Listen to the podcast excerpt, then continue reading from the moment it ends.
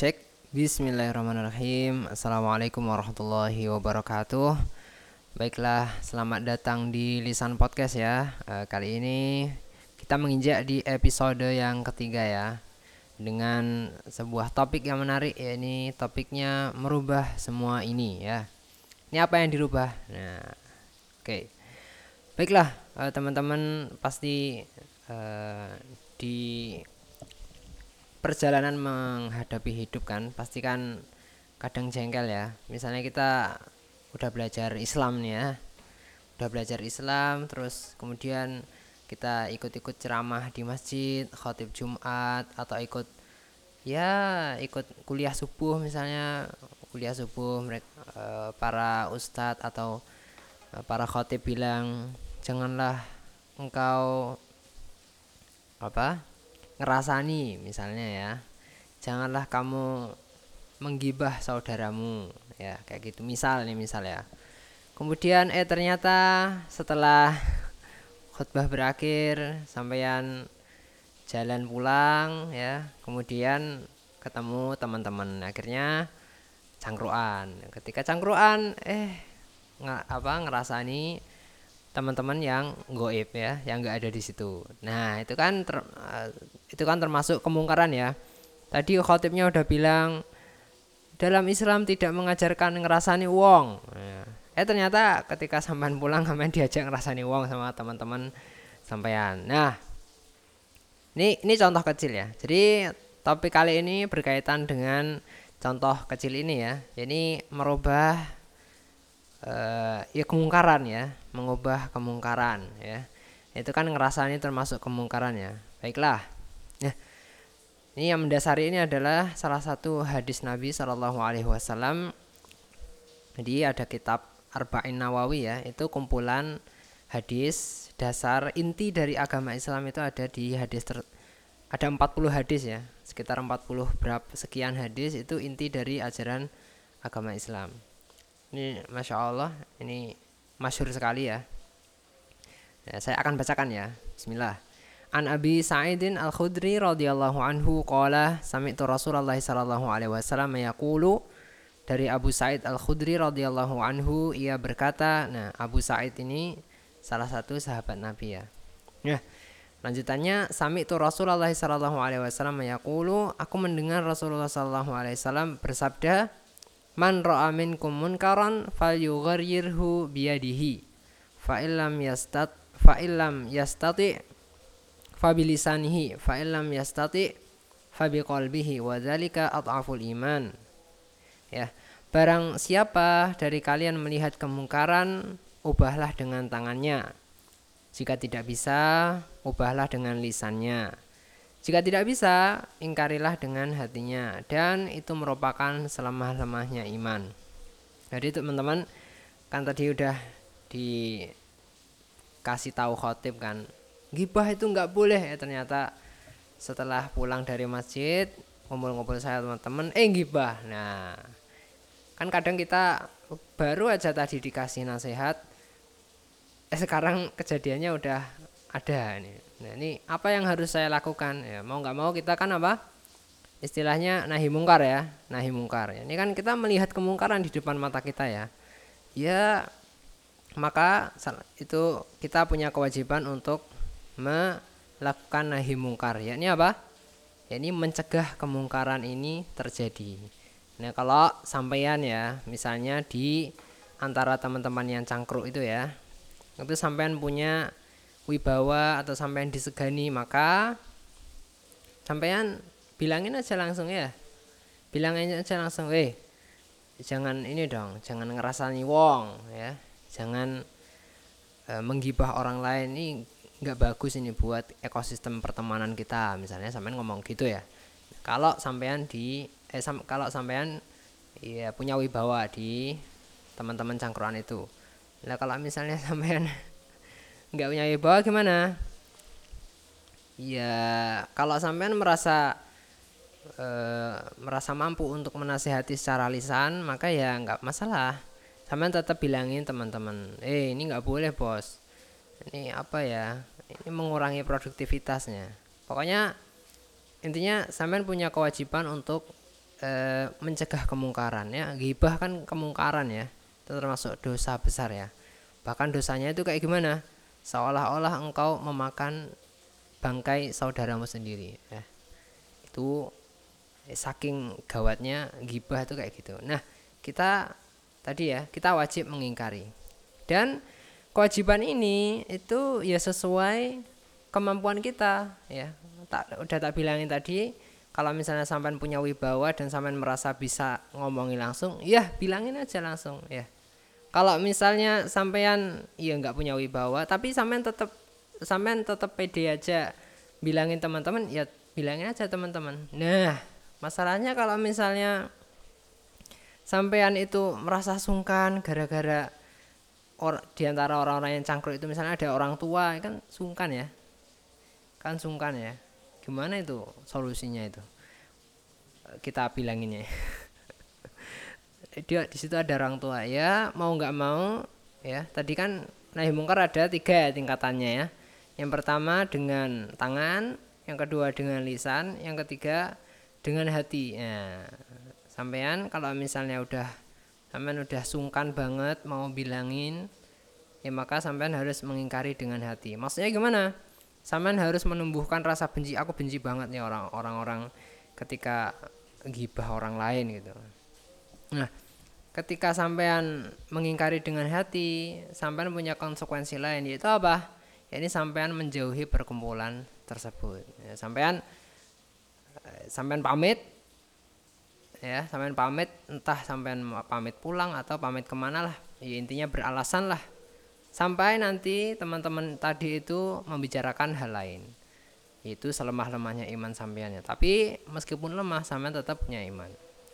Nah gitu ya ini ini nahi mungkar. Jadi nahi mungkar itu juga nggak selalu kita harus bilangin sampai mereka stop melakukan kemungkaran ya. Tapi kita juga bisa nahi mungkar ya nahi mungkar merubah kemungkaran ini dengan hati ya dengan hati. Ya mungkin mungkin ya nanti ketika sampean pamit dan itu menjadi kebiasaan sampean ya. Ketika mereka membicarakan orang lain sampean pamit itu akhirnya mereka lah punya apa ya ya punya sense lah.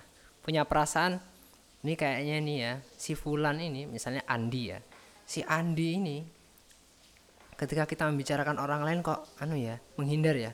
Ini kayaknya kita kalau uh, cangkruan sama Andi nih anu lah kita hindari lah bicara sama orang lain. Nah mereka insya Allah ya insya Allah mereka akan berpikir seperti itu. Itu pun kalau misalnya mereka berpikir ya. Tapi oke gitu ya tapi ya kemudian daripada itu ya sampean udah melakukan nahi mungkar dengan hati nah ini ada tambahan kewajiban lain ya ini apa ya ini berdoa ya, mendoakan mereka agar mendapatkan hidayah ya. Agar mereka apa? Mereka berubah karena uh, hati seseorang itu ya di antara dua jemari Allah ya. Jadi nggak ada yang bisa ngerubah kita, nggak ada yang bisa bisa mengubah orang lain ya kecuali Allah ya atas kehendaknya. Maka kita juga harus mendoakan mereka ya. Meskipun kita apa udah mengingkari dengan tangan kita ya harus tetap berdoa ya mendoakan mereka ya biar perubahan yang mereka lakukan itu e, bukan karena kita ada di depannya ya tapi karena benar-benar e, sadar kalau ini salah. Nah, dan itu nggak bisa tercapai kecuali ya kehendak Allah ya dari kehendak Allah. Ya kita harus e, mengetuk pintu langit kemudian minta Allah ya Allah tolong teman saya ini biar berubah ya. Jadi mau nggak mau ya kita harus minta sama Allah ya. Kalau kita nggak mendoakan teman-teman kita yang ini siapa lagi yang mendoakan ya ya orang tua nggak tahu perihal anaknya yang seperti ini biasanya ya orang tua itu ya di zaman ini ya itu doanya itu secara biasanya umum. Tapi kita sebagai teman dekatnya kita bisa mendoakan secara khusus ya ya Allah mereka anu loh tukang jadi tukang gibah loh tolong anu ubah mereka jangan jadikan mereka keadaannya seperti ini lagi ya Allah gitu. Karena nggak suka orang-orang seperti ini ya Allah ubah mereka saya aku sayang mereka ya Allah. Aku pengen ya pertemanan kita pertemanan kami ini awet hingga kami tua ya Allah ya. Misalnya sampean bilang kayak gitu ketika berdoa ya sah saja sampean berdoa seperti itu. Oke gitu ya. Jadi ya merubah sesuatu itu juga uh, ada petunjuknya dari Nabi ya. Tadi gimana petunjuknya? Yang pertama diubah dengan tangan. Yang kedua dengan lisan, yang ketiga dengan hati ya. Dan semua perubahan yang tiga ini kita juga harus berdoa agar perubahan yang terjadi itu ya anu ya, lebih kekal ya. Karena tidak ada yang bisa merubah apa pun kecuali karena kehendak Allah Subhanahu wa taala. Gitu. Oke, kemudian udah 10 menit aja nih ya. Eh, uh, sebentar. Nah, eh, biasanya eh, eh, nahi mungkar atau ya kita merubah orang lain itu biasanya itu kalau apa namanya dengan teman-teman itu kan kita ketika bicara kan sering guyon ya. Ya sering guyon dengan bahasa-bahasa pertemanan.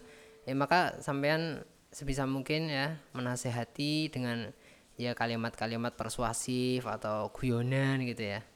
Jadi nggak langsung apa namanya nggak langsung jebret ke intinya gitu. Kadang mereka malah tersinggung dan goyahnya apa tujuan atau maksud dari nasihat malah tidak tercapai. Itu bisa mungkin sampean mengetahui ya bahasa-bahasa yang digunakan teman-teman itu kayak gimana nah, itu sampean lebih tahu.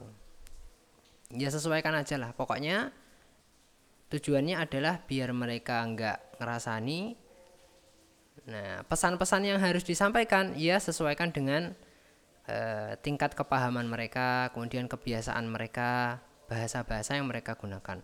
Kalau pakai gue lo nggak masalah, ya nggak harus selalu Nabi Shallallahu Alaihi Wasallam bersabda, nggak harus seperti itu ya. Pokoknya targetnya mereka nggak begini lagi kayak gitu.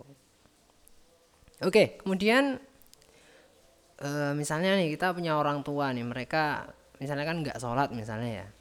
Biasanya teman-teman yang dari kalangan awam jauh dari ustadz jauh dari masjid rumahnya atau biasanya di pelosok desa gitu kan itu ya sudah menjadi biasa ya orang e, kurang memperhatikan agamanya ya.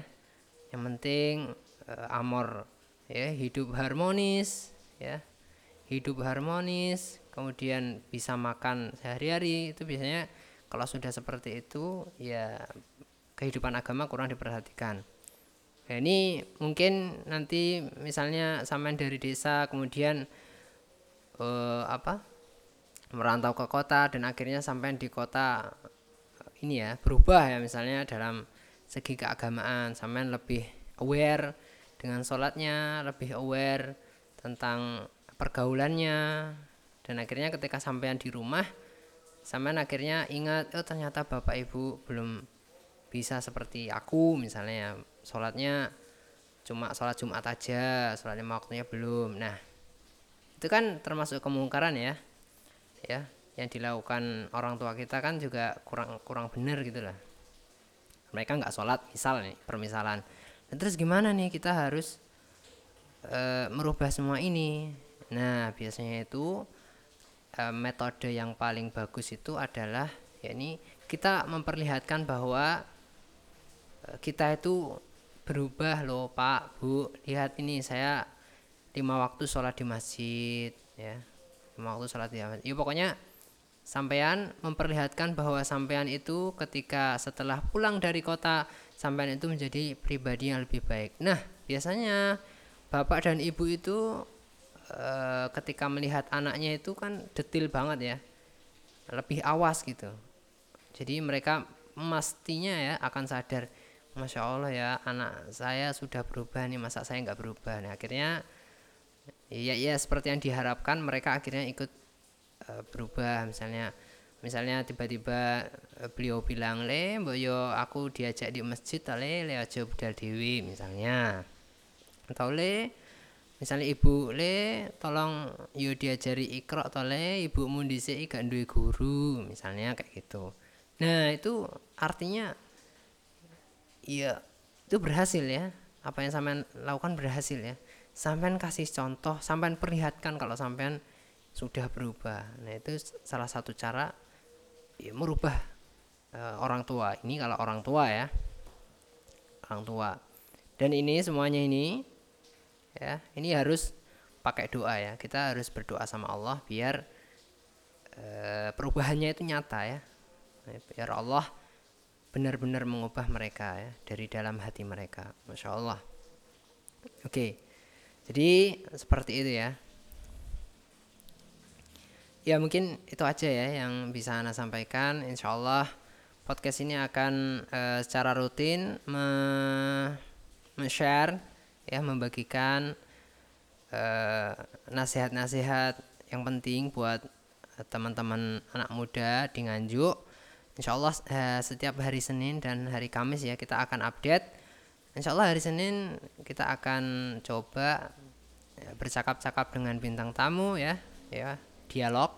Kemudian setiap hari Kamis insya Allah kita akan bikinkan satu monolog yang itu fokus terhadap sebuah nilai-nilai penting ya yang harus anak-anak muda itu perhatikan ya seperti ini ya seperti nahi mungkar ya pentingnya merubah sesuatu dan cara-caranya.